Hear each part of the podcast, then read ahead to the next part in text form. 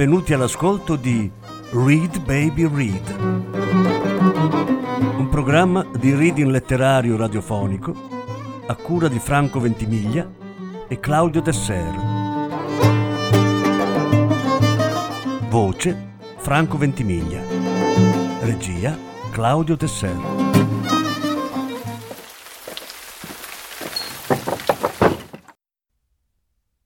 Antigone di Sofocle Traduzione di Massimo Cacciari. Lettura in sei parti. Quinta parte.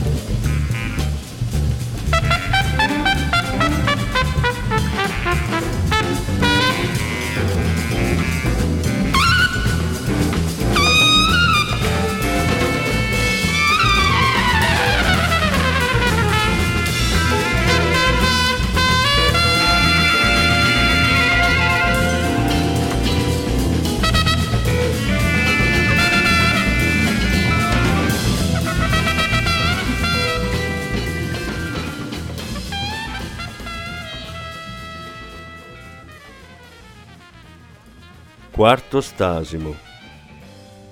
Coro. Sopportò anche il corpo di Danae di lasciare la luce del cielo per le stanze fasciate di bronzo e nascosta in un talamo tomba fu soggiogata. Eppure anche lei era di nobile stirpe, o figlia, figlia mia, e custodiva il seme di Zeus, che scorre come oro. Ma la potenza del fato è tremenda. Né le ricchezze di Ares, né torre, né nere navi risonanti per l'onda possono sfuggirle. E anche il figlio di Driante, re degli Edoni, dalla collera acute fu soggiogato, sepolto in prigione di pietra per le ire oltraggiose. Così, goccia a goccia, si svuota la tremenda follia e il delirante furore. Riconobbe Driante di aver offeso il Dio con troppo taglienti parole, cercando di spegnere le donne entusiaste e il fuoco delle voe provocando le muse amanti del flauto. E presso le rupi cerule del mare gemello ci sono le rive del Bosforo e di Salmidesso Tracia, dove Ares, protettore della città, vede la maledetta piaga inferta ai due Fineidi che, accecati da moglie selvaggia, invocan vendetta dalle vuote orbite, percossi da sanguinarie mani armate di punte di spola, e sfacendosi piangevano sciagurati lo sciagurato dolore, nati dalle infauste nozze della madre. Eppure risaliva ella al seme degli eretteidi fondatori, la Boreade, in antri lontani allevata tra paterne tempeste, agile come cavallo, su ripidi colli, figlia divina. Ma le Moire, lunga vita, anche su di lei si abbatterono, o figlia.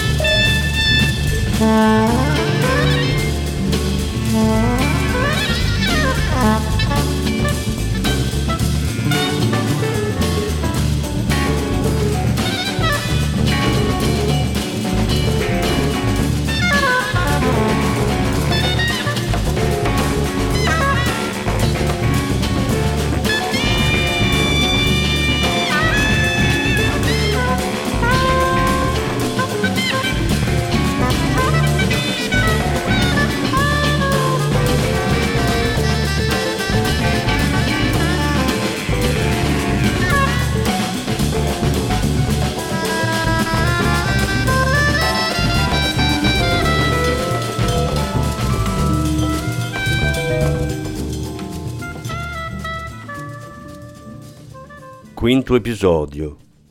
Tiresia, Creonte, Coro. Tiresia. Signori di Tebe, eccoci dunque venire per una strada comune in due con gli occhi di uno. Ai ciechi, infatti, il cammino soltanto una guida consente. Creonte. E quale nuova ci porti, vecchio Tiresia? Te la esporrò ma tu ascolta l'oracolo.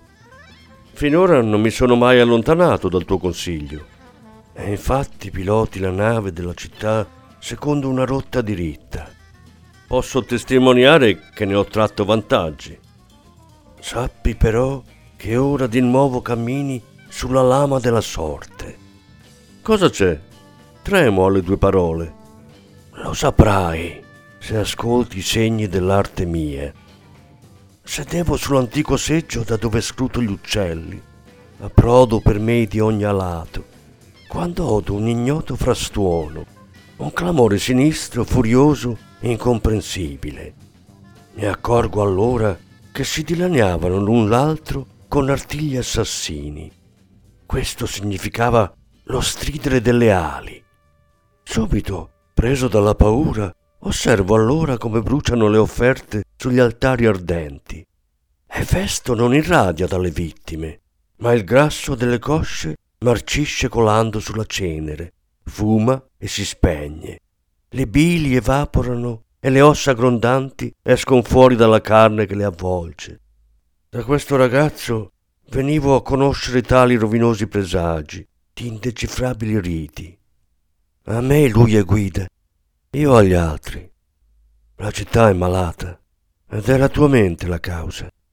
I nostri altari, i focolari, tutti, sono contaminati perché il corpo caduto del disgraziato figlio di Edipo è pasto di cani e di uccelli. Perciò gli dei non accolgono più sacrifici e preghiere, né fiamma di cosce, né uccello fa risuonare voci beneauguranti, avendo divorato la carne sanguinante di un uomo ucciso. Medita su questi portenti, figlio. È comune a tutti gli uomini errare, ma dopo che ha errato non sarà stolto né infelice colui che vi rimedia e non resta irremovibile. L'ostinazione condanna alla stoltezza. Cedi dunque al morto, non infierire su chi è caduto. Quale coraggio vi è nell'uccidere un morto? Pensando al tuo bene ti parlo. Dolce è imparare da chi bene consiglia e porta vantaggio. Vecchio, tutti come arcieri tirate a quest'uomo come a un bersaglio, e neppure dall'arte divinatoria vengo risparmiato. Da tempo la vostra razza di indovini mi traffica e mercanteggia intorno. Ebbene, lucrate, fate traffico, fate mercato dell'elettro di Sardi, se volete, o dell'oro dell'India, ma quello non lo seppellirete neppure se le aquile di Zeus volessero afferrarlo e portarlo come pasto ai troni degli dei. Poiché non temo questi miasmi, non lascerò che si seppellisca. So bene che nessun uomo ha il potere di contaminare gli dei. Cadono piuttosto, vecchio Tiresia, anche quei mortali abilissimi in turpi affari, quando per sete di guadagno mascherano di belle parole vergognosi pensieri.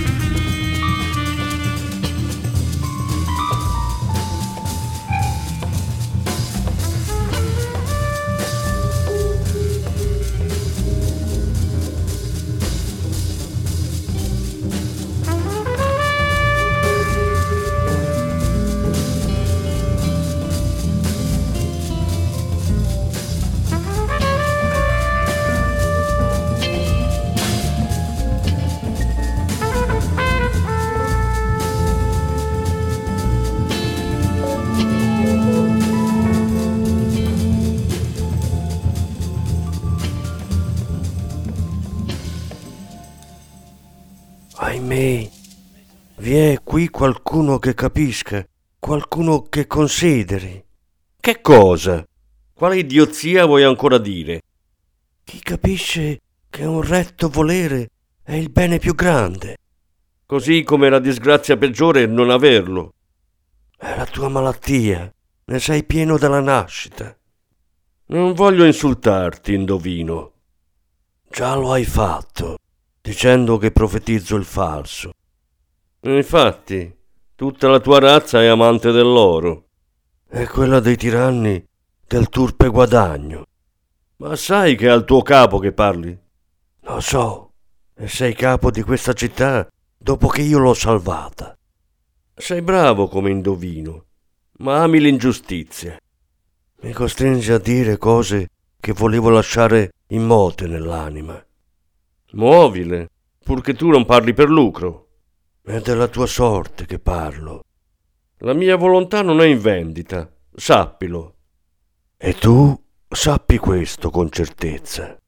Non compirai ancora molti giri in corsa col sole, che sarai tu a dare un morto dalle tue viscere in cambio dei cadaveri che hai gettato laggiù.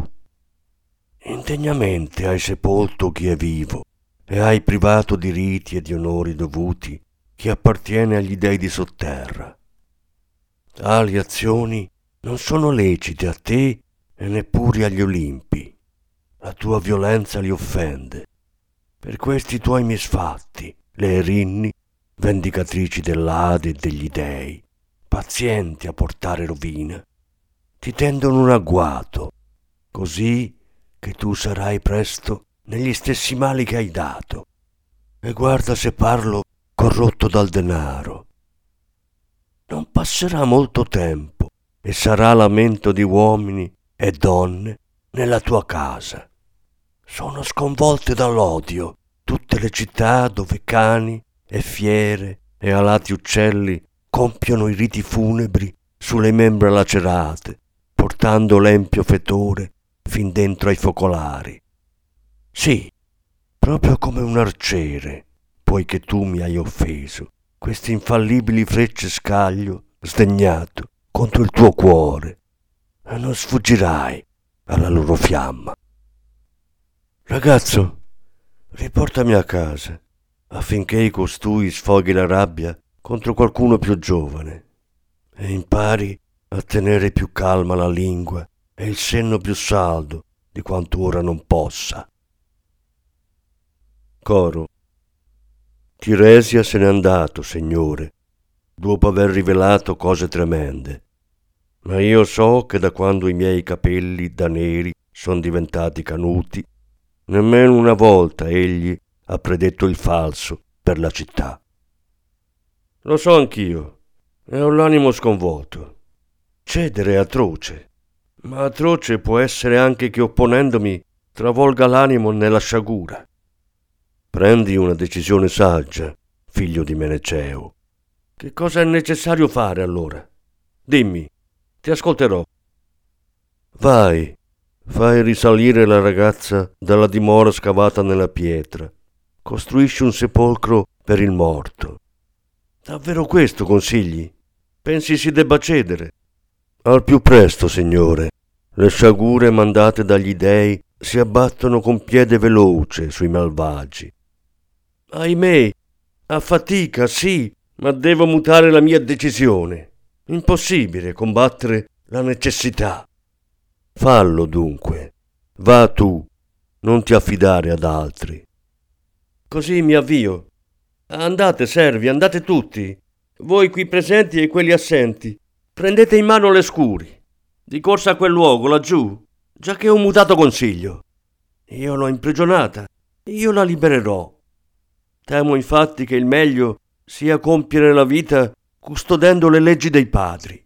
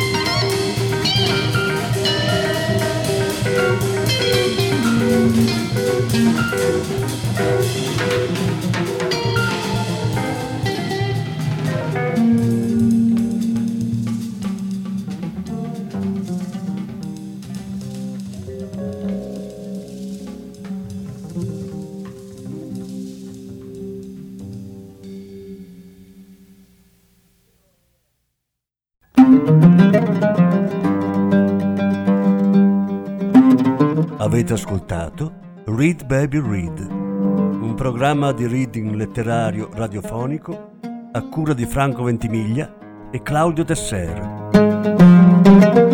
Grazie per l'ascolto, alla prossima settimana. La sesta parte della lettura sarà trasmessa la prossima settimana.